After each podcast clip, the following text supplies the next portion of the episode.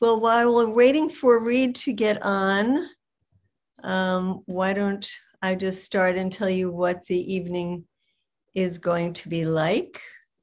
We are very excited that he said he'll be on in 1 minute. So second.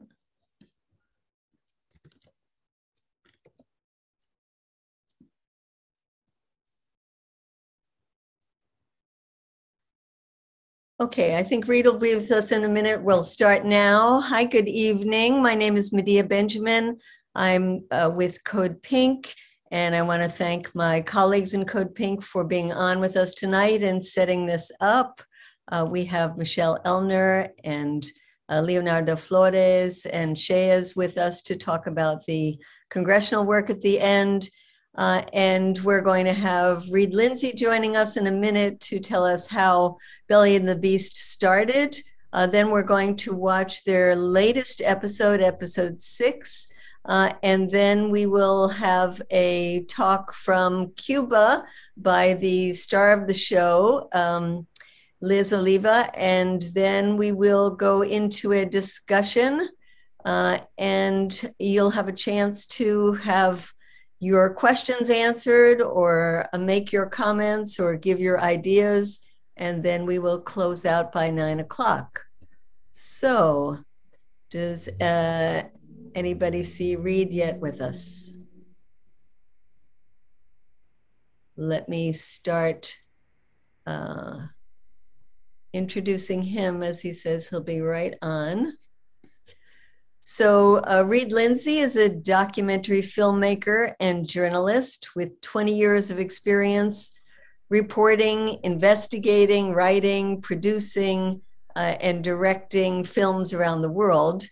He's reported from Libya, India, Venezuela, Honduras, lived and reported from Haiti. I know him from his reporting in Egypt, where he was at the Arab Spring from the beginning to the end, and worked on award-winning documentaries about Tahrir Square. And then he ended up in Cuba, where we reconnected with him again as the founder and currently the director of this very innovative news media organization that covers Cuba and US-Cuba relations called Belly of the Beast.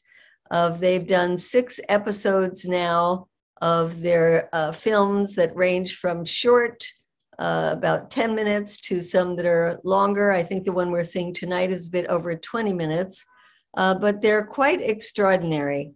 And I'm really glad we're having a chance to watch them together so we can, or the last one together, so we can talk about it.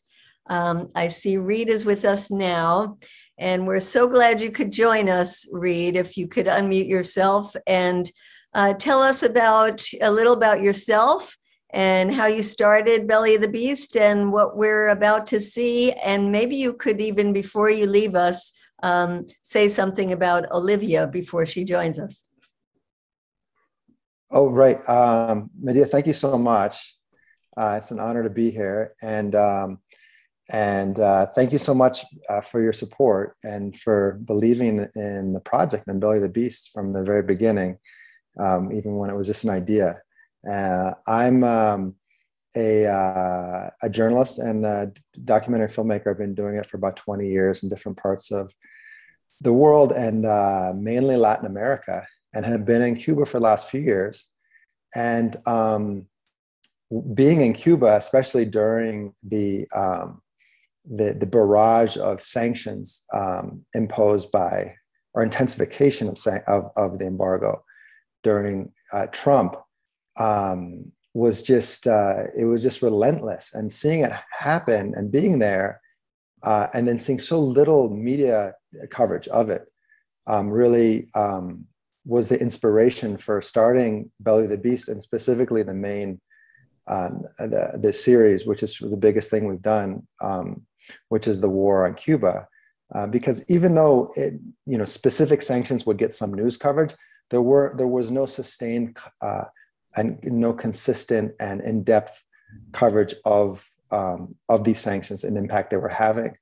And even though there was so much media coverage, I felt, especially in mainstream outlets, more, quote, liberal outlets that were critical of Trump policies, there was almost no scrutiny of his policies towards Cuba, and of course Venezuela as well. But it was as if this unbelievable, the economic war against Cuba was intensifying, and it was getting worse and worse, and nobody was really saying anything. So we felt like there was this enormous void that this needed to be, people needed to know about it, and that's really what inspired Belly of the Beast. One of the other things that we wanted to do, and I've one of the ways in which I think we're different, and this has been a new experience for me, and I've been doing journalism for a long time, and I myself have been a parachute journalist going into different parts of the world, and we're trying to do the opposite with Belly the Beast, so that we're sort of trying to counter that parachute model where, you know, someone like myself from the U.S. or Canada or Europe goes into a another country in the global South and reports back about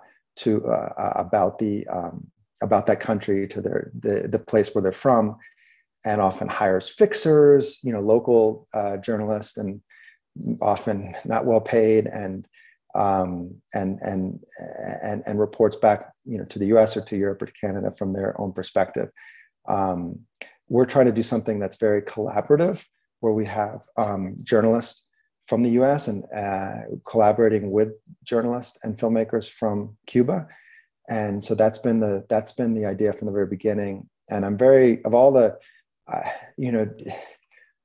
I've been doing journalism and documentary filmmaking for a long time, and this project is definitely the one I'm most proud of for a lot of reasons. I'm really proud of the final product, the series that we've done, and a lot of other things, videos that we've done. But more than anything, I'm proud of the team that we've been able to put together, and so excited about that, about what we've accomplished, and also the potential for it. Especially because of Cuba, in some ways I thought Cuba would be a really difficult place to do this, because it's a tricky place to do reporting for different reasons. But in other ways, it's been a really special place because of that, and because there aren't so many spaces for Cuban journalists to really tackle these incredibly important issues.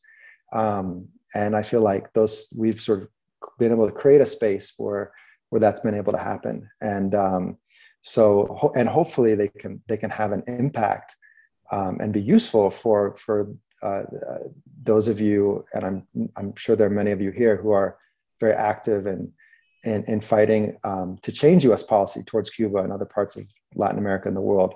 Hopefully these videos can be of use to help change people's minds and influence and inspire people. This episode that is going to be shown right now is the 6th episode. We did 3 last year and 3 this year. And this one actually was one that I was particularly excited about. I feel it's because it takes on it looks at what Biden has done. If last year was very much focused on Trump policy, and this year focuses on Biden, and specifically his reaction to July 11th, and how it's, and I think it's so telling, because you'll see how outrageous his response has been, and then what's even more outrageous is the fact that the media hasn't really called him out on these ridiculous policy responses to July 11th. They don't even, some of them are not even sensical in terms of the things he is proposing. And you'll hear from Liz, I guess, later. And Liz is a really special member of the team. She's the star for sure, although there are others that you don't see who are also just as involved, but she's really been the glue of the team, and is a really special person, and won a Gracie Award this year, which is a pretty big award. Really proud of her. The trophy is here. I'm in Idaho right now visiting my mom. I've got to somehow find a way to get her her trophy, because it's quite heavy, and we weren't able to get it to Cuba yet. But yeah, that's Medea's, I feel like I probably run through my time there. I don't know. No, I just wanted to ask you a couple of things. Well, one is to comment and say I had a chance recently to be in Cuba and spend time with your team. And it is really amazing that you have been able to put together this fabulous team that works together like a family. And you can see a lot of love with each other, and the professionalism, I think, comes out of that. And you, as they told me, have been an incredible mentor to this team, and place yourself as one of the group. And it's a really wonderful thing to watch. And I think after people see this, they're going to want to go back and watch the other five. And they should know that you've done all of this on a shoestring budget, and that if anybody wants to contribute to the future works that you're making, I don't know if you want to put a link in the chat about where they could donate or get in touch with someone. But it would also be nice if you tell us what your future plans of Belly of the Beast are. Well, Medea, thanks so much. That's very kind words. And yeah, it really feels like a family. I'm really, it's really exciting. I feel like it's, even last year when we finished the first season, we weren't quite there yet. We had accomplished a lot, but in this last year, we've really grown together. And I feel the important thing, and we've talked about this together, is that we want this to continue even at some point if none of us are still involved. We feel like it's an important project and one that can grow and hope maybe inspire others. And so, yeah, it's been great. So we're this coming year, we want to continue to do the work we're doing. We have a lot of ideas of what we can do and how we want to cover more outside of Havana. We've been very limited in Havana because of COVID and the inability to travel because of travel restrictions. We're also really interested in digging deeper into the causes of policy. We've been very focused on the impact of policy and what's happening, and looked at the causes sort of on a superficial level, but to dig into investigatively into the web of economic and political interests that are driving Cuba policy in the United States. So really look at the belly of the beast in a sense, and do some investigative work, because media in the US and Florida especially do nothing to hold all of these actors accountable for Cuba policy. And we feel like that's another sort of huge void in coverage, something we can do. And so that's another thing that we have planned for next year. And then, yeah, as far as contributing, that would be amazing. We've been mainly fueled by donations. And I can put that information in the chat. Wonderful. Well, thank you so much. We know that you have rare moments to be with your family, and we thank you for taking time out to join us. And we thank you for the wonderful work you're doing. And we will be encouraging people to watch all of the episodes, because each one of them is very, very special. And so thank you, Reed. And now we're going to go and watch episode 6 of Belly of the Beast. Hi, I'm Liz. On July 11, Cuba had its biggest anti-government protest in decades. Lo sé porque estuve ahí. In other countries, protests are normal, but for me, it was shocking. I'd seen plenty of pro-revolutionary demonstrations, but a big protest against the government? Eso aquí no pasa, o no pasaba. The protest didn't last long, but outside Cuba, the news story kept going. Continuous protests and demonstrations in South Florida. This is a scene at Versailles near Calle 8. Para mañana está prevista otra manifestación. Que si Cuba está en la calle, Miami también. People in Miami went crazy.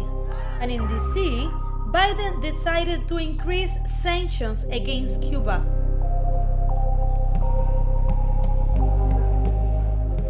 As usual, what is said in Miami and D.C. está lejos de nuestra realidad de aquí en Cuba.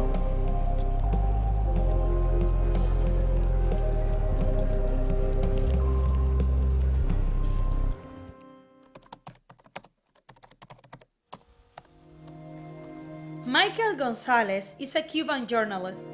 He believes reporters must distance themselves from the stories they cover. But on July 11, he couldn't.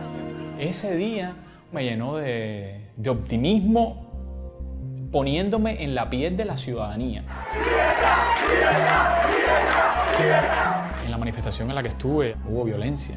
La policía, los antimotines intentaron rechazar a los manifestantes. Llovieron piedras de ambos bandos, terminé detenido. Me tiraron duro del pelo, me obligaron a agacharme, se cayeron mis gafas, mis espejuelos, no me permitieron recogerlos, los patearon. Mi caso es mínimo en comparación con otros. ¿Qué pasó en tu caso específico? Yo estuve detenido solo 24 horas. Algunos de los muchachos que estaban presos conmigo estuvieron en el vivac durante 18 días.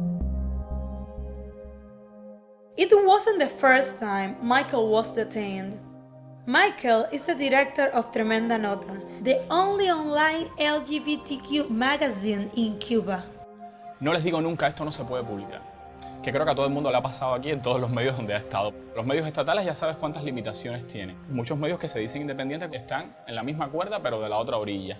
Tremenda Nota was initially funded by a British NGO. Maykel says he later discovered that the money came from the US government. Al cabo del tiempo hemos sabido que reciben fondos estadounidenses, por ejemplo de NET, del Fondo Nacional para la Democracia. Pudimos usar esos fondos con libertad. El gobierno cubano no lo evaluó así. ¿Actualmente tú sigues recibiendo fondos de alguna organización relacionada con Estados Unidos? En este momento no. Prefiero darle garantías a mis periodistas de seriedad, darle garantías a mi público de independencia al máximo. Y entonces optamos por otros fondos. Tenemos fondos actualmente europeos, gubernamentales. Maykel says Tremenda Nota hasn't received US funding since 2019. Yet he continues to face government harassment. ¿Cómo funciona la represión en Cuba? Tiene muchas caras. En mi caso, tengo una larga historia. He sido detenido varias veces.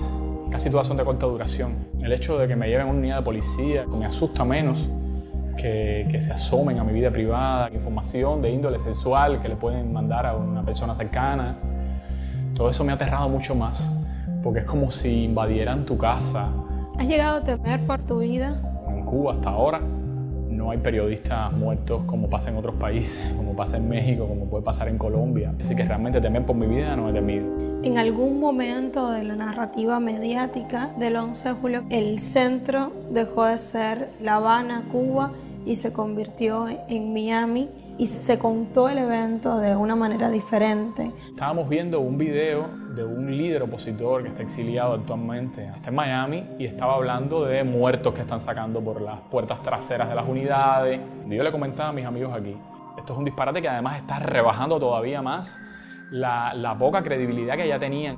Joe Biden dice que van a estar muy atentos a lo que digan, a lo que piensen los cubanoamericanos. Yo creo que deberían estar más atentos a lo que diga o a lo que piense la gente que sigue viviendo en Cuba. Tonight we are monitoring protests as they pop up all around Southwest Florida. Que los están matando, los están asesinando.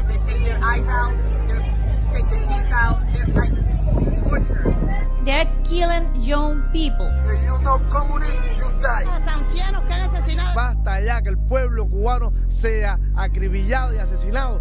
None of these things were true. But in Miami, the facts didn't matter. Cuban-American hardliners pushed for regime change y hasta una invasión militar. We are asking for the international community led by the United States to intervene. Are you suggesting airstrikes in Cuba? What I'm suggesting is that option is one that has to be explored. Siguen pidiendo intervención. The demonstrations in Cuba lasted hours. In South Florida, they went on for weeks. Cuban Americans used the Miami protests to pressure Biden. El presidente Biden tiene que tomar esto en serio. I want to see more sanctions. Nosotros somos el 3% de la población de la Florida, pero 6% del voto. Un mensaje que tiene que quedarle muy, muy claro a la administración. President Biden, the vast majority of Cuban Americans, this great voting bloc, will be grateful to you for helping to bring down this regime. Call out the abuses, the human rights abuses that are existing, and start pressuring via sanctions. Does anyone really believe the U.S. government cares about human rights? Well, our Cuba policy is governed by two principles. First, support for democracy and human rights. Democracy and human rights guide U.S. foreign policy, right? The U.S. sends $1 billion a year to Egypt, whose president led a massacre of more than 900 protesters in a single day. The U.S. gives Israel almost $4 billion every year in military aid, even though Israeli authorities are guilty of apartheid, a crime against humanity. Saudi Arabia is the biggest purchaser of U.S. arms in the world.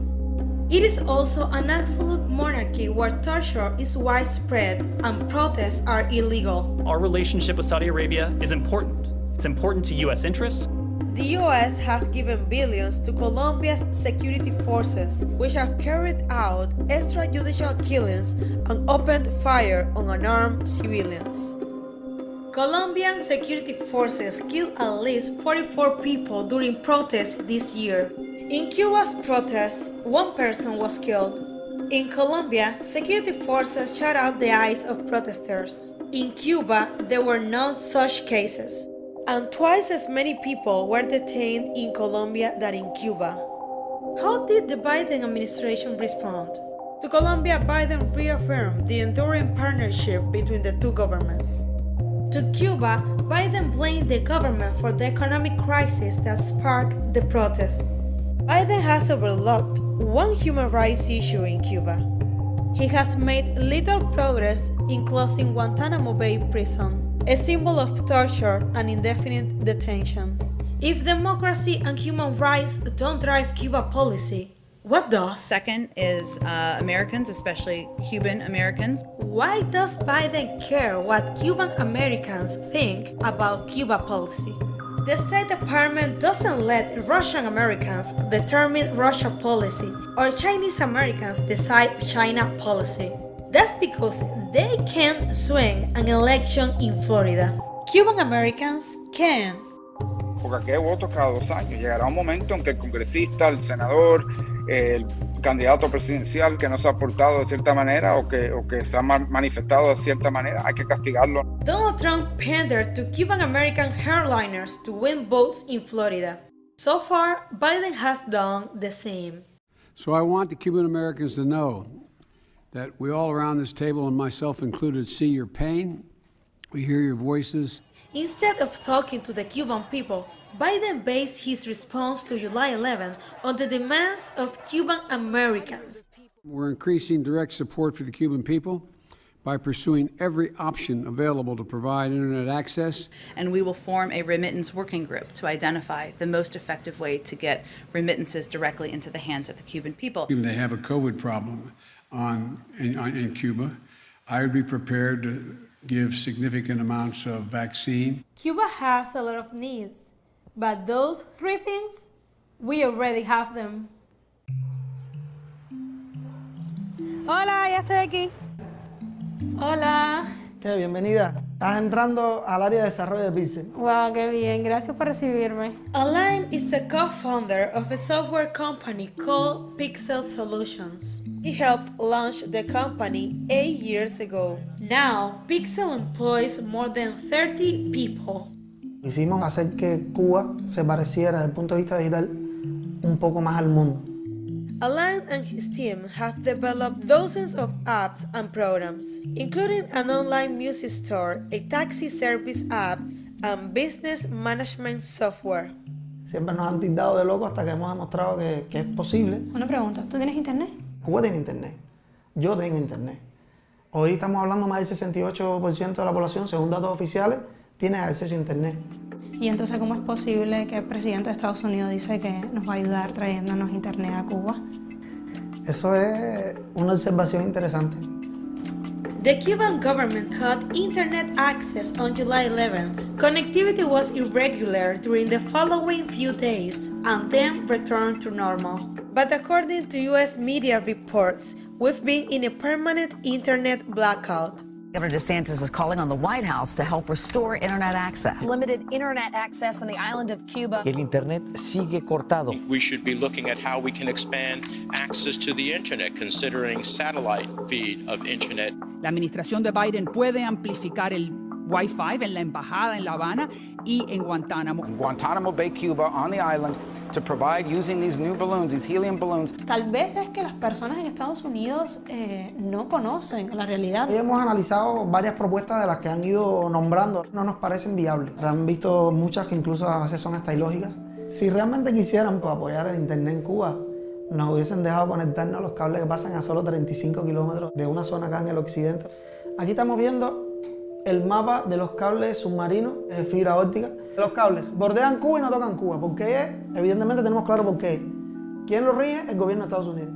Even without fiber optic cables connecting the U.S. with Cuba, Pixel is thriving, but not without challenges specific to Cuba. El gobierno de Estados Unidos que prohíbe que accedamos a fuentes de información o a repositorios de código para nosotros poder hacer nuestro trabajo. ¿Cómo funciona eso? Esta es la página oficial de Oracle, uno de los proveedores de aplicaciones más posicionados que tiene el mundo, que es americano y que te dice que no puede ser accesible desde su ubicación. También hay algunos sitios que hoy están bloqueados por el gobierno cubano. Usamos el concepto que hoy es bastante popular, que es el de VPN, que es como para decir, voy a entrar a este sitio, pero no estoy desde mi casa, estoy desde otro servidor, desde otro lugar. Por la parte de lo que quiera bloquear el gobierno cubano, es muy fácil verlo, pero burlar el bloqueo cuando viene a acceder a repositorios fuera de Cuba, a veces no es tan fácil como poner un VPN y que ya salga. ¿Por qué no? Los que rigen la política de conexión del mundo son los Estados Unidos. Si no quieren que yo acceda, aunque tenga VPN, no accedo. ¿Y qué otros efectos tiene el bloqueo en ti como emprendedor en Cuba?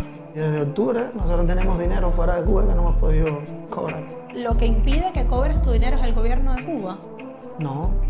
Lo que impide que yo cobre el dinero es que existe un bloqueo que si un banco hace transacciones con Cuba puede ser penalizado y que hace que no se arriesgue.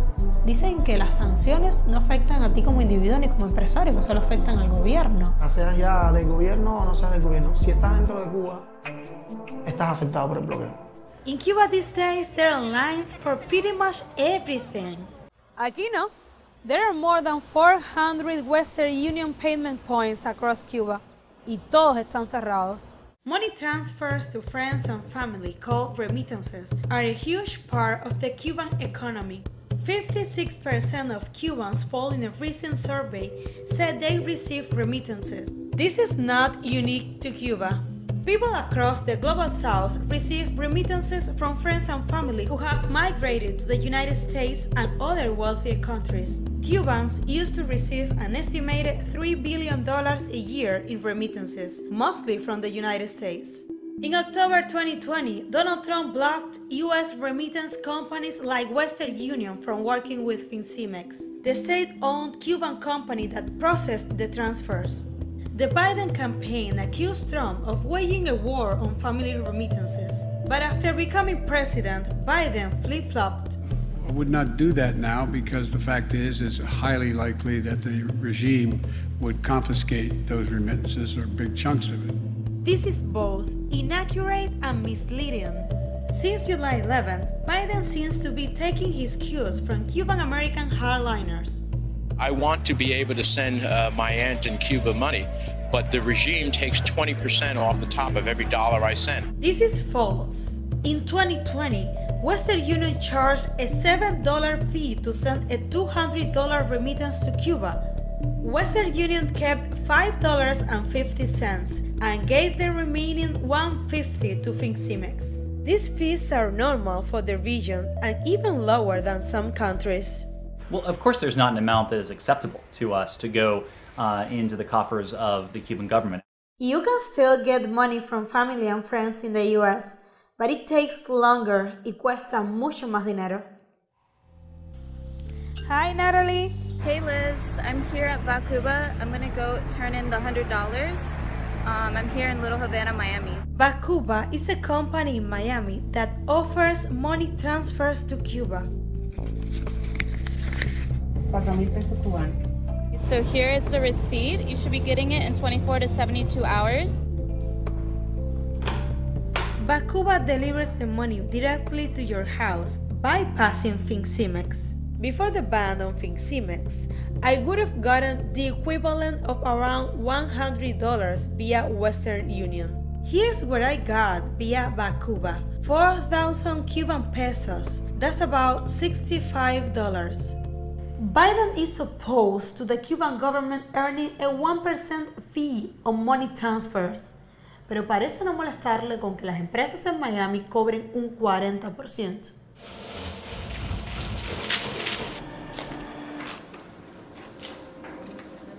Biden says he wants to send us vaccines because Cuba is a failed state. We have two main vaccines, Abdala and Soberana. Soberana means sovereign. Son 300,000 dosis en el día lo que estamos produciendo de Soberana. Dicen que antes de que se acabe el año toda la población. Ya toda la población está vacunada. Cuba has one of the world's highest vaccination rates. Getting vaccinated in Cuba is voluntary, but nearly everyone chooses to get their COVID shots, both for themselves and for their children.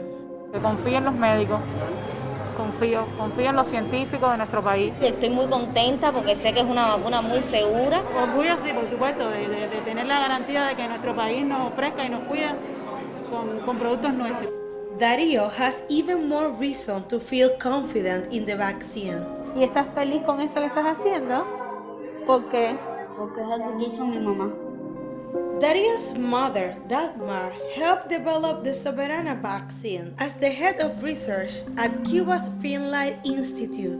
Cuba apostó por la biotecnología. Nosotros somos productores de vacunas, de diagnosticadores, de anticuerpos monoclonales. Tenemos productos, por ejemplo, la vacuna Bamingo-BCF que resolvió el problema de la epidemia de meningitis en la década de los 80. Fue durante muchos años la única vacuna de su tipo en el mundo. Ahora el foco de nuestra ocupación ha estado relacionado con investigar y desarrollar candidatos vacunales contra la COVID-19. ¿Cuál es la eficacia de Soberana? El esquema de 3 dosis de Soberana alcanza más de un 90% de eficacia clínica, al igual que lo alcanzan las vacunas como Pfizer, Moderna. Yo estoy vacunada con Abdala, pero en un primer momento el rumor que había era que íbamos a ser todos vacunados con Soberana 02. ¿Por qué no sucedió esto? A partir del mes de abril, mayo, tuvimos un bache productivo grande, duró aproximadamente 2 meses. No recibimos en tiempo los insumos, sobre todo asociados a la producción del RBD, que es el antígeno fundamental de la vacuna, y la razón fundamental es el bloqueo. Nosotros no podemos comprar directamente a los proveedores de los Estados Unidos, incluso algunos proveedores de otros países. Si un producto que nos venden tiene más de un 10% de un componente producido en los Estados Unidos, ya no nos lo puede vender. Las sanciones no son nuevas, esto del 10% tampoco es nueva. Se ha agravado después de que el gobierno de Trump comenzó a recrudecer las medidas en contra de Cuba. Los proveedores ahora se cuidan más. El pico de muertes en Cuba vino a dispararse a partir de junio. Si se hubieran producido las vacunas, ¿hubieran podido tener algún impacto? Si hubiéramos logrado alcanzar para ese momento las coberturas de vacunación que estaban previstas, es probable que hubiéramos prevenido algunos de los fallecimientos que ha habido en este periodo. El gobierno de Biden criticó al gobierno de Cuba por no participar en COVAX, el mecanismo creado por Naciones Unidas para que países pobres recibieran vacunas. ¿Por qué desarrollar sus propias vacunas, que además desarrollar una vacuna lleva tiempo? No es cierto que el mecanismo COVAX da las vacunas gratis. Hubiéramos tenido que aportar financiamiento. COVAX no ha sido capaz de suministrar las vacunas. Muchos países pagaron por adelantado vacunas que todavía hoy no han recibido. Si Cuba se hubiera inscrito a COVAX, estuviéramos hoy esperando por vacunas. Estados Unidos insiste en que quiere ayudar al pueblo de Cuba y de hecho ha dicho que quiere enviar vacunas. Es puramente política para hacer ver que hay una voluntad de ayudar. Biden no puede decir que va a mandar vacunas y tener un bloqueo que no deja que lleguen alimentos, medicamentos, insumos, cosas elementales para la vida de la población. We know the U.S. government doesn't want to help the Cuban people, but if it did, there are some things it could do.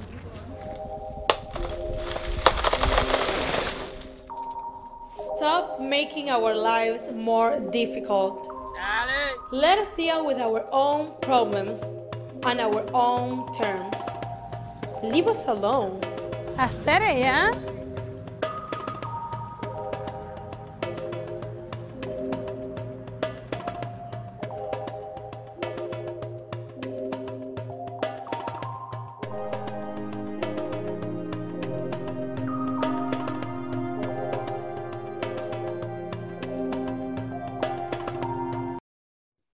Wonderful.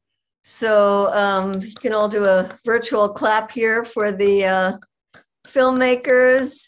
And if you have questions, you can put, or comments, please feel free to put them in the chat. And we're going to, do we have Liz with us? Yes, I am. Ah, wonderful. We're so glad to have you, Liz. We talked about you before you got on. What an amazing journalist you are. And congratulations on the Gracie Award, which is given to women who excel in TV and radio and other media. And I think you got it for being the best online host, right? So congratulations on that, and congratulations on these episodes, which are so marvelous. And we just love to hear a little from you about what it's been like to make these. What kind of reception do you feel you've received? What are some of the difficulties in doing this kind of work? Hi, everyone. My name is Liz Oliva Fernandez. I'm the host of the serie The War in Cuba. Well, doing that war was really great, but at the same time was stressful because it's a huge responsibility for one person because it's the work of a group of people, it's a team. But at the end, the people saw only my face on the screen. And that's scary because I'm presenting the whole program. It's stressful also because I have to talk in English. This is my second language. And my first one is Spanish because I'm Cuban. And my English is not so good, so I'm trying to do my best in each episode. And it's challenging too because I think that Reed talked this a little bit at the beginning of the presentation. Doing journalism in Cuba, being a journalist is really hard. Because you have to maybe you have problems to access. When you talk about Cuba, there is no gray zone. It's also white or black, and it's really difficult that the most of people agree what you are saying because Cuba is a topic that is really polarized.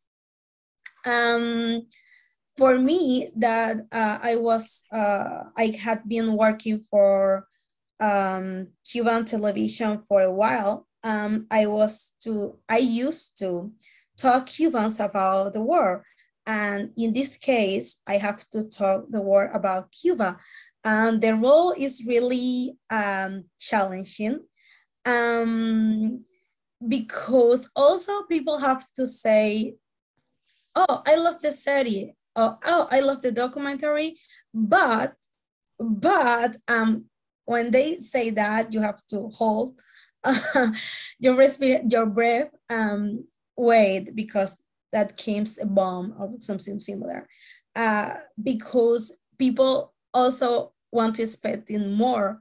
I think that our work tried to be objective, accurate, the more objective possible because we are trying to expose facts that is really important here.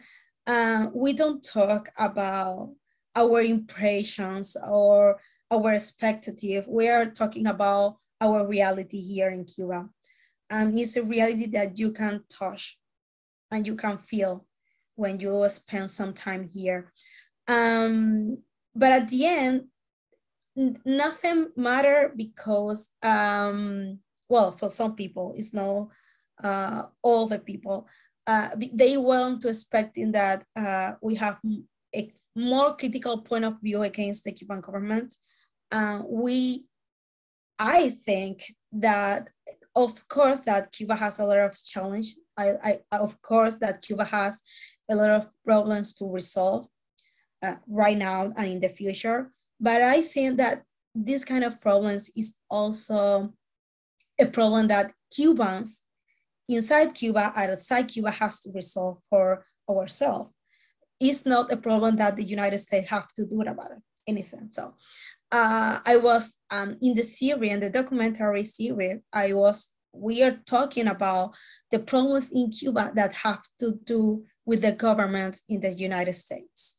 And we try to expose, not our point of view, we are exposing facts that at the end of the day, these politics that the U.S. government has applied against the Cuban, against Cuba since the 60s hurt the Cuban people, and that kind of sanctions made that our life in Cuba are more difficult.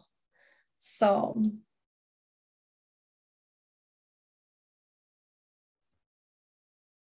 Yes, thank you. It's interesting when you say you hold your breath because you know there's going to be criticisms from all sides. I'm sure there were people who didn't like that you started out this episode talking about crackdown on journalists. You're trying to tell the truth of what things are like in Cuba, and I'm glad you are doing that.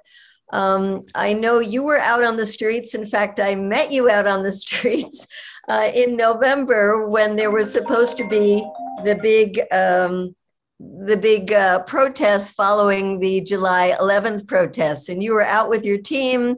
You were scouring all over the city looking for protests.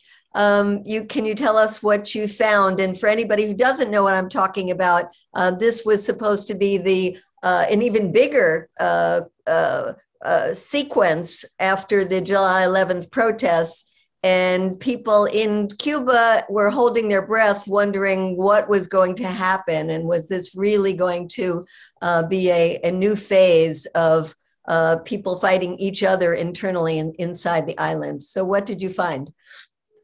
Well, that's a funny story at the end, because everybody was really worry about November 15th because a Facebook group called named Archipelago, we call it in Spanish Archipelago, was trying to make a parade against the Cuban government.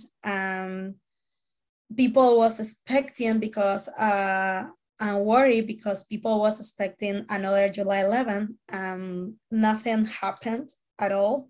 People don't talk the streets because this is a Facebook group that have like a very the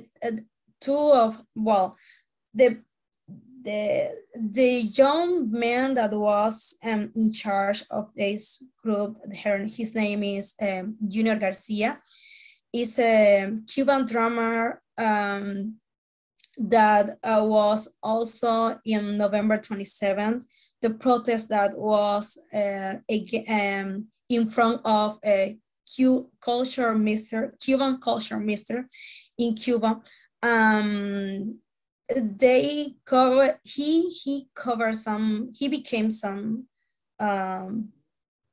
leadership or something similar in this Facebook group, and this man was in charge of this protest against the government that calls for a change in Cuba.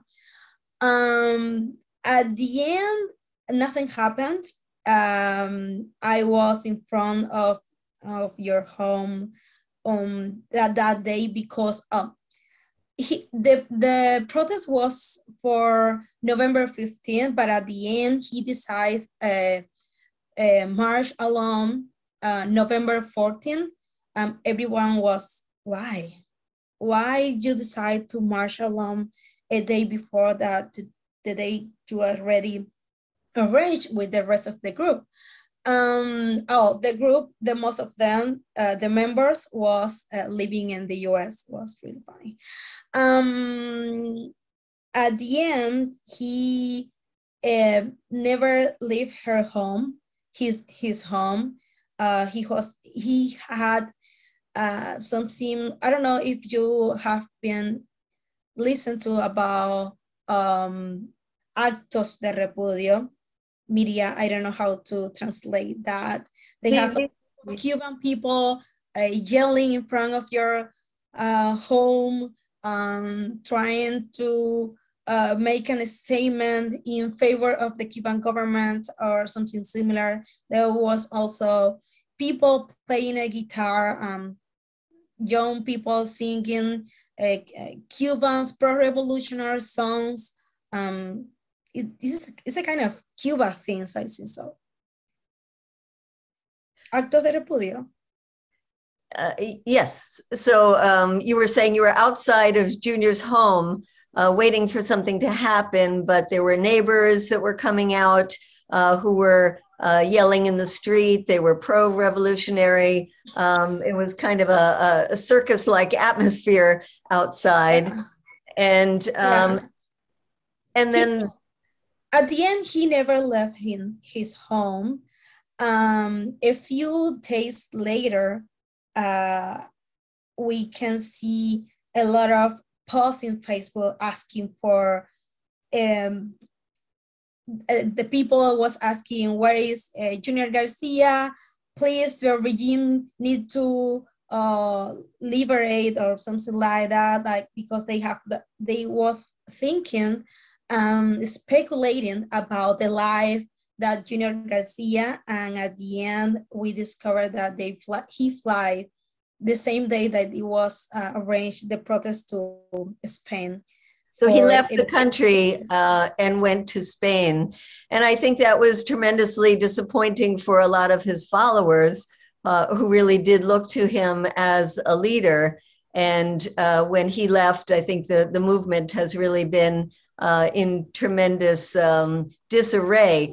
But the point really, Liz, is to say that a lot of this opposition, that I spent the time while I was there talking to young people like you, and got a feeling that certainly there are lots of things that people find fault with in the revolution and would want to see changed.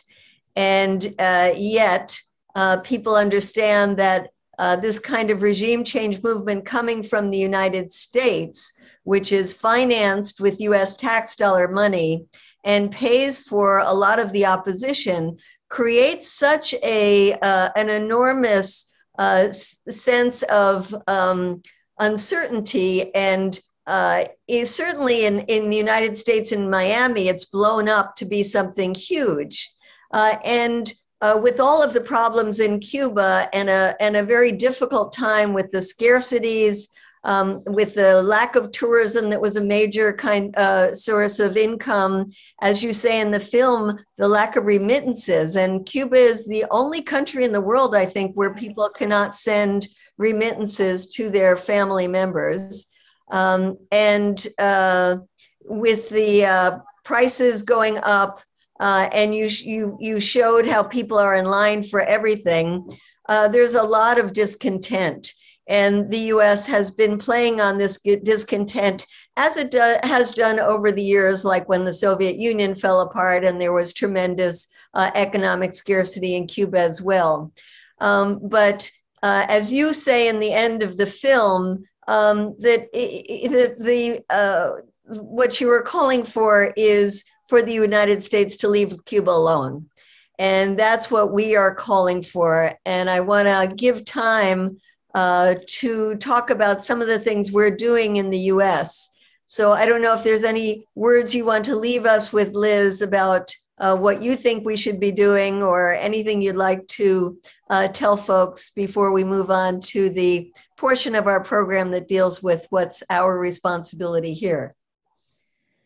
Well, it's easier. You have to pressure politicians to leave Cuba alone, because the problems in Cuba belongs to Cuban people. The most great thing that the United States or the U.S. government can do for us is leave us, because we don't need money from the U.S. We don't need anything from them. We need only that Cuban people have to right to live peacefully, and to right to live or have a country that we need and we have and we desire and we help us because we deserve it. At the end of the day, the U.S. government say that they want to help us, but they end to hurt us. For example, when someone in U.S. asked me the question that you already asked, I already say, well, you need to pressure and you need to do whatever is in your hand to end the blockade, and the sanctions against Cuba, and the lobby, Cuban American lobby that is not a Democrat or Republic, is both. And this is a thing that are killing us. Well, thank you so much for joining us tonight. I want everybody to stay on because we have a big responsibility and a lot of work to do, but let's give another virtual applause to Liz. Thank you so much for your marvelous work. We look forward to seeing all the episodes for those who haven't seen them yet, and we look forward to the future work that you're going to come out with. It's professional, it's beautifully done, and it's very profound and very important for people in this country to see. Thank you. So now we want to go to the portion of what we can do. And there's a lot that is going on, and a number of people on this call that are working hard and doing things. And if you want to put in the chat some of the things that you are working on that you would like people to know about, that would be great. In the meantime, I'd like to bring up Shay Libo to talk about the congressional liaisons that we have.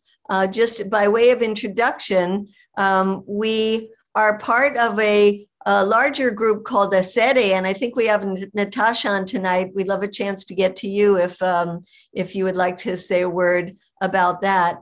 But we just came off of a really wonderful a campaign that we did with quite a number of groups like Just Foreign Policy, the National Network on Cuba, groups like the Center for Democracy in the Americas. And we all worked hard to get 114 members of Congress to sign a letter going to Biden to tell him to lift the restrictions on remittances, on travel, on humanitarian aid, and to go back to the Obama years where Biden was a part of that, to normalize relations with Cuba. We thought that post July 11th, after those protests, it was going to be very hard to get Congress people to sign on to that. And a similar letter we had before the July 11th protests got 80 members of Congress. We thought, okay, we'll work really hard and see if we can get 80 again. Well, we passed 80. We said, let's go for 100. Then we said, let's go for over 111, because then we could say it's the majority of Democrats in Congress, and we ended up getting 114. So it was the majority of members in Democratic representatives in Congress telling a Democratic president that they don't agree with his policies. So we have momentum now, and we have to use that momentum. And so Shay, can you tell us how people can join us in this very critical, I know it's hard to do, work of pressuring Congress. And one more thing just before I ask you to come on is that what we asked people to do this time is not only pressure their member of Congress, because some of you live in places where there is already a progressive member, like I see some of you from Barbara Lee's district. You don't have to put pressure on her. She was a co-sponsor. Some of you have horrible Republicans who are never going to sign on. But what we did is deputize you as members of Code Pink to call any member of Congress as part of a national group. And we gave people targets. Here are 5 people.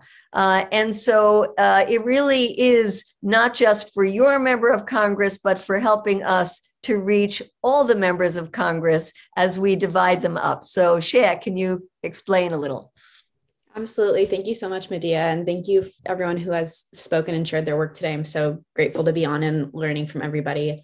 So my name is Shea. I'm an organizer with Code Pink Congress. And we have our Code Pink Congress District Liaison Program, which Medea was just talking about. That program is a way for folks to build relationships with their congressional representatives and more effectively advocate for demilitarization and progressive foreign policy, and in this case, better policy towards Cuba. Our theory of change is that constituents building relationships with their representatives and lawmakers is one of the most effective ways to create legislative change, a lot more effective than writing emails or letters and calling, even though that's really important as well. So by signing up to be a district liaison, that means that you enter this network of folks who are more committed to building those relationships, setting up meetings, talking to the representatives and trying to push them on progressive and justice-based policy. So that may look like me reaching out to you when there is a piece of legislation or a campaign that we need the representative support on. We provide support in setting up meetings with representatives, getting folks from your district to join as well, providing resources, trainings, and then also other forms of engagement. Even if what Medea was talking about, your rep might not be movable or might already be on board, there are new ways to engage. So I'm going to put the link in the chat where you all can register if you're interested in being part of this program. If you have more questions and aren't sure if you want to join but would like to talk it through, I would love you to email me. I just put my email in the chat as well. I'm shay@codepink.org. And this is just one way to engage, but I do think it's a really important mechanism, especially for those of us who are based here in the United States, the belly of the beast. Thank you. Wonderful. Thank you so much.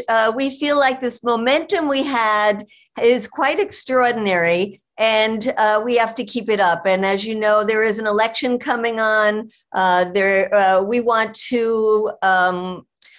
to commission some polls in Florida to look at what people in the state of Florida, including the Cuban Americans, think about this, because they are not all of one voice. And I know we have some Cuban Americans on the call. If any of you want to say anything, Josue, Tomas, just raise your hand and we'll call on you.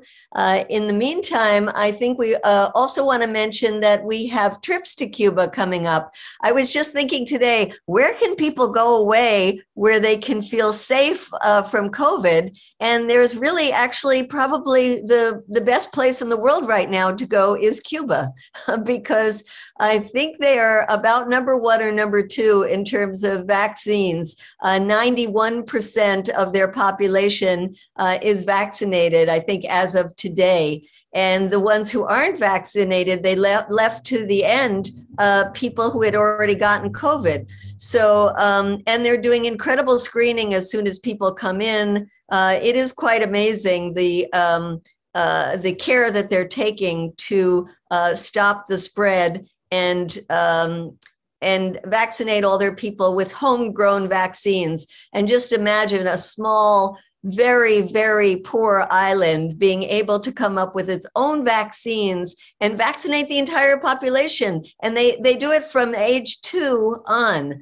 And I had a chance to visit the places where the vaccines are produced when I was there and meet these just lovely, lovely, incredible scientists who are working day and night and now to make sure that they are safe from Omicron, which it seems that their vaccine is. So we have two trips coming up, one in February, 12th to the 19th, and one in March. And Sharon, if you're on and want to say a word about the upcoming trips and how people can learn about them, are you on and can you unmute yourself? Medea. As Medea mentioned, Code Pink and Proximity Cuba have two trips coming up. One is February 12th through the 19th, and that's going to focus on the Cuban vaccine program, the economy, and it will coincide with the International Book Fair. So that'll be the first trip. And then the second trip is going to be March 5th through 12th, and that's going to focus on Cuban arts and culture. And I am going ahead and putting those dates and our emails in the chat. So if you have interest in joining either of those groups or have any questions about that, please contact either myself or Rodrigo, who is our man in Havana, and we can give you all the information you need. Thank you so much. We're excited that the trips are starting to go again. And I do think it's probably the safest place in the world to go under COVID right now. We have Natasha with us, and Natasha is one of the key members of ACERE. Do you want to unmute yourself and just say a word about the work that we're doing in ACERE?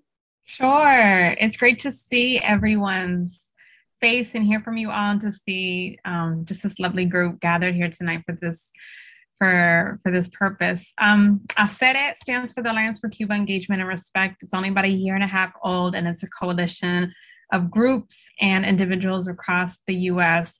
who have decided that it's really time to push for progressive policy changes in Washington. So we know that there has been a lot of effort and a lot of organizations that have been around for a long time that have focused on policy changes, and yet we haven't seen much happen. And in fact, we've seen, as you all heard, really a reverse of the advances that took place under the Obama administration, which was the anniversary of which was just a week ago or so now. It's been 7 years since the reestablishment of diplomatic relations and engagement with Cuba, and yet that feels like, you know, 61 years ago, unfortunately. And so, and ACERE, we really think that it's important that we channel the voices of grassroots leaders and activists and constituents and individuals, all of us on this call tonight, to the halls of power, to DC, to really demand the change that the majority of U.S. residents and citizens, of Cuban Americans and the Cubans want,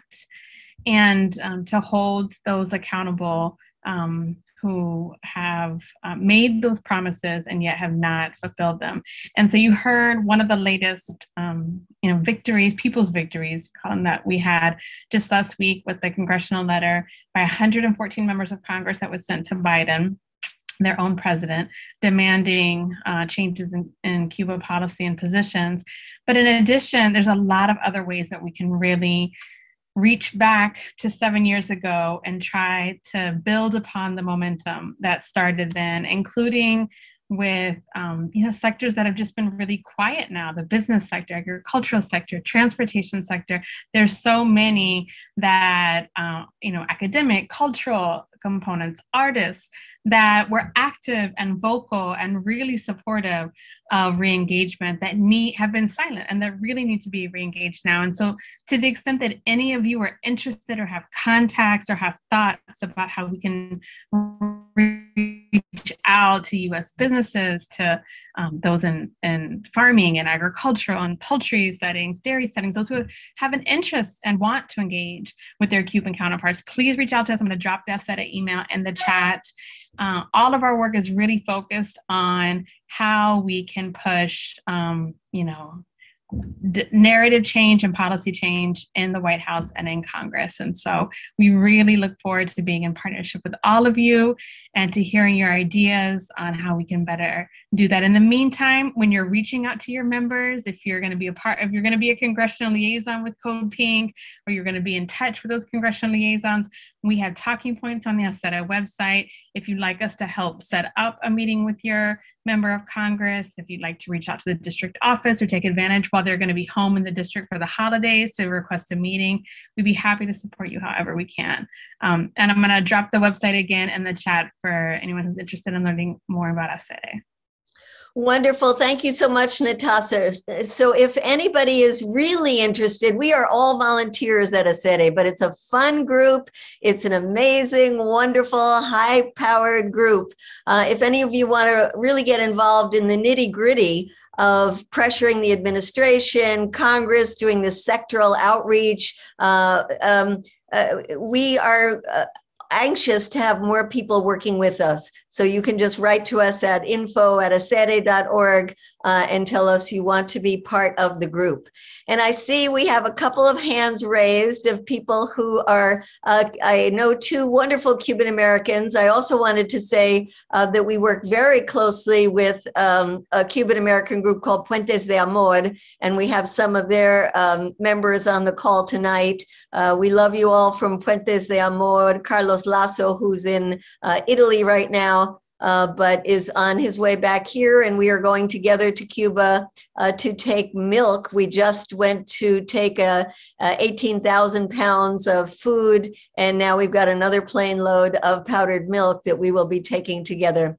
So Tomas Moran, I know you are a Cuban American who's been involved in this work for a long time. We'd love to hear what you have to say. Hi, Medea. Thank you. And just very quickly, just some background. I left Cuba when I was 7 years old in 1961 with my parents. I returned for the first time as an adult with Medea Benjamin in 1991 on a global exchange trip where I reunited with my uncle and my cousins, and I've kept in touch with them since then, thanks really to the internet. I have, as you can imagine, the spectrum of beliefs on Cuba in my family. I grew up in Puerto Rico. There are people in Miami that are members of my family that could be out in those protests out there. But I want you all to know that there are Cubans all over the United States, particularly outside of the range of blackout that the media in Miami really is, who really don't feel that we should be treating Cuba in this way. I've tried to send money to my family for over 50 years as an adult. And it is pathetic that of all the countries in the world, we are the one that are punished in this way, distinctly from what we do with every other country. And I just want to tell you that this argument to your United States friends, to let them know that this imbalance is just not right. And it hasn't been right for over a half a century, and we need to figure out a way to stop it. And when some of my friends hear the way that we're treating Cuba differently, and they hear personal expressions, they become supporters, and I think that that can make a difference in convincing our folks. So thank you, Medea, for doing this. And we have a date, so I talked to you on the radio the other day. Let's connect to see how I can help you. Wonderful. We would love you to join ACERE, Tomas. We need more Cuban Americans. I'll do that. I just hit the website. Terrific. Great. Josue, a wonderful, wonderful filmmaker. We are so delighted to have you on here and would love for you to tell people about your work and what you think we should be doing. Yeah, you have to unmute yourself. You're a great filmmaker, but I don't know that you have mastered Zoom. You couldn't find out how to put your hand up, but you figured that out. There we go. Here we go. Now we have you. No, it's funny because I did it before to recommend how to move the screen and how to change the view to remove the bar from the bottom. If you could speak a little slower and a little clearer, it's hard to understand you. I have a very bad connection here. I'm, of all places, I'm in D.C. with a very bad connection in the middle of the city. So thank you for having me. And it's a pleasure for me to see all the work Reed is doing in Cuba, because I was very lucky to work with Reed when he was starting his work in Cuba. We did a lot of work together, and I enjoyed his company very much, and I learned a lot with Reed. So it's been a few years since that work we've read, and I've been lucky to work with a lot of media outlets from the US and try to change the narrative a little bit. Because for me, one of the most important things we have to do and we have to focus is on media.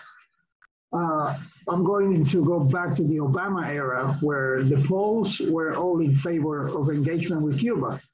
And when we look at it, it's the same, the absolute same population in Miami that was poisoned by all the media and all the hate that the Trump administration brought to this dialogue and just imprinted this negative narrative in young people even that were 100% engaged, even people that today speak publicly so much against the engagement with Cuba and is trying to punish Cuba. And it's because the environment does not allow them to act in any other way because they will be punished by the whole economic system that is mounted on top of this narrative. So I think we have to focus a lot on having a strong impact on the media.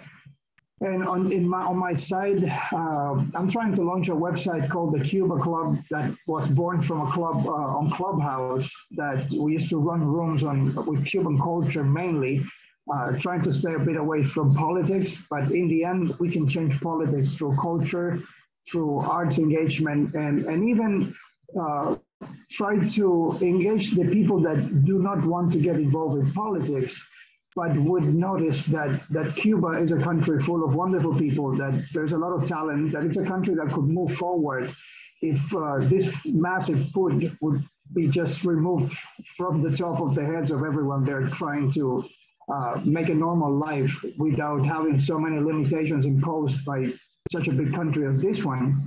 And that's what I'm trying to do with the film that we're looking forward to finish soon, but again, Trump hurt us in many ways.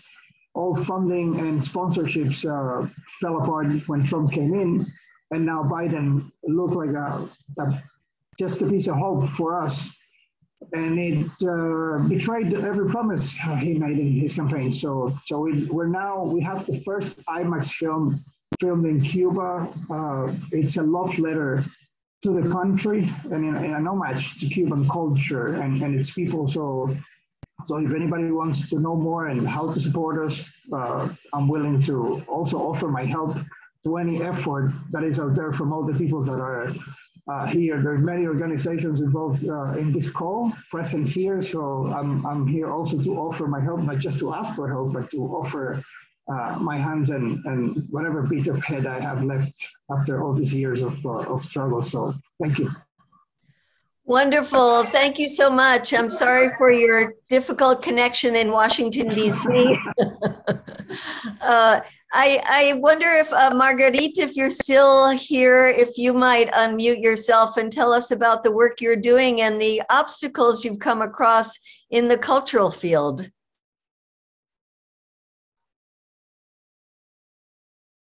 Are you still on?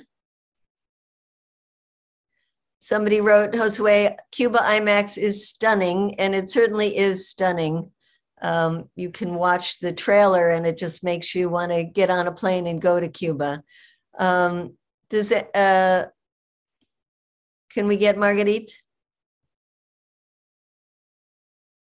So she might be busy, but I do want to acknowledge her and the work of Hot House, which has been doing wonderful concerts online with just fabulous Cuban artists. And as we were talking about culture being one of the key ways to reach people. Yeah, now we can hear you. Welcome. Oh, you're with a bad connection as well. Yeah, now we can hear you. Welcome. Okay, thank you. Oh, you're with a bad connection as well. I'm in a room with no mic, so I could pass. Sorry, I just went to a different room, but I'm still listening. We can hear you. Can you tell us about your work? Okay, thank you. We just finished a great weekend series called A Function at the Junction, which really showcased composer Michelle Rosewoman's work as sort of the cornerstone. And the whole theme was looking at folkloric and African spiritual music connections between Cuba, Africa, how they've been maintained in New York and California.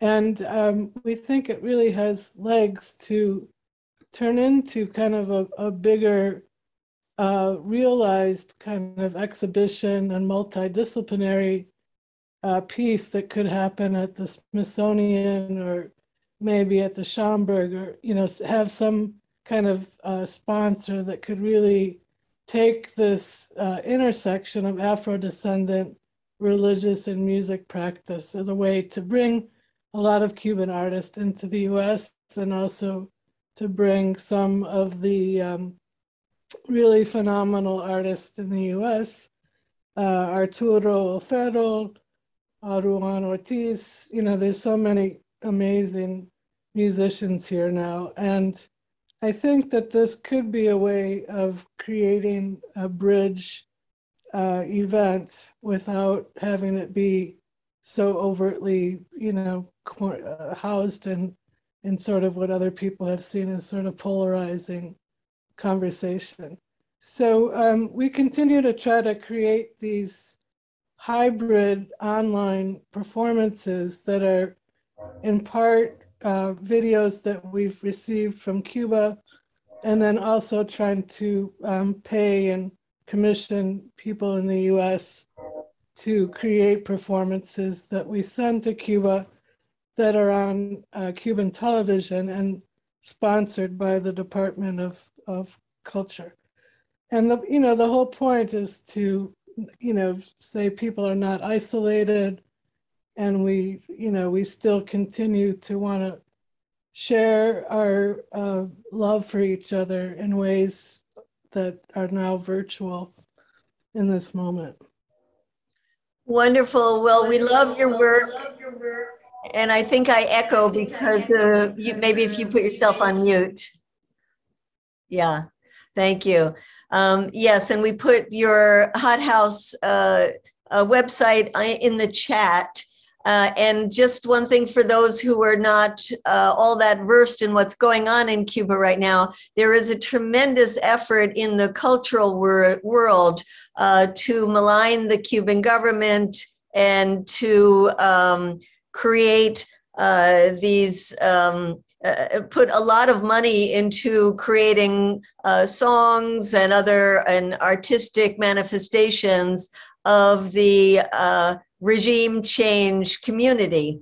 And they have been very successful in this. If you haven't heard the song Patria Vida, you might want to look it up because it's become the anthem of those who would like to see a change in the Cuban government. And so we have to work on the cultural side. The other area is around race, where Cuba certainly has problems on issues of race, but nowhere near the level of here in the United States. And yet those who are opponents of the Cuban government have latched onto these problems and portrayed it as if it is the poor Black community in Cuba that is leading these regime change efforts. So we have to do a lot of work in the United States to reach out to leaders in the Black Lives Matter movement and other leaders in the Black community to be working with them to understand how important the Cuban Revolution has been for uplifting the voices of Black Cubans, and especially through cultural manifestations. So there's a lot of work to be done. I'm very excited. We had so many wonderful people on tonight who are doing such great work. I'm sure there are many more of you who we would love to hear from, and we'll have to repeat this in a different fashion just to be able to tell people about all the different ways that they could get involved. So just to recap, We have the trips going to Cuba in February and March. There's also trips that other groups like Pastors for Peace are doing, the National Network on Cuba doing May Day trips. There's a lot of ways to go to Cuba. It's the best way to see for yourself and come back and talk about it. They just came back from 74 people from a Pastors for Peace delegation that was very diverse, both racially and generationally. And those people are out and about now giving wonderful talks. So we need more of you to go to Cuba. Even if you've been before, things have changed. Important to go down now. We have this work with both Code Pink or more intensely through ACERE to be pushing on our members of Congress on the House and the Senate side. We want to go directly to the White House. So whenever you have a moment, you now the hotline at the White House, which wasn't available for about 7 months into this administration, is now back up. I think it's 202-224-4131. And just call the White House and leave your message. And then there are constant fundraisers we're doing to raise money for food and medicines. And that is just one, some of the things that we're doing. So there's lots and lots going on. Thank you, Natasha, for putting that number in the chat. Let's keep this momentum going. Let's not let this administration hold the entire island of Cuba hostage because it wants to regain two congressional seats in South Florida. So we've got a lot of work to do. Thank you everyone for joining us tonight. Thank you to the Code Pink team for putting this on. Let's move forward and make sure that 2022, we bring some relief to the Cuban people. Thank you. Ciao. If everybody wants to unmute, we can say goodbye to each other. Bye-bye. Bye-bye. Everyone. Bye. Adios. Muchas gracias. Adios. Hola, Leslie. Love you, Medea. Love you. Thank you so much. Bye, everybody. Thank you, Medea. Feliz Año Nuevo. Hello, Mary. Happy New Year. Yes. Feliz Año Nuevo. Hola, Isabela. Aloha. Aloha. Aloha. Aloha. Hola. Adios. Oh, the dog's barking. Muito obrigado.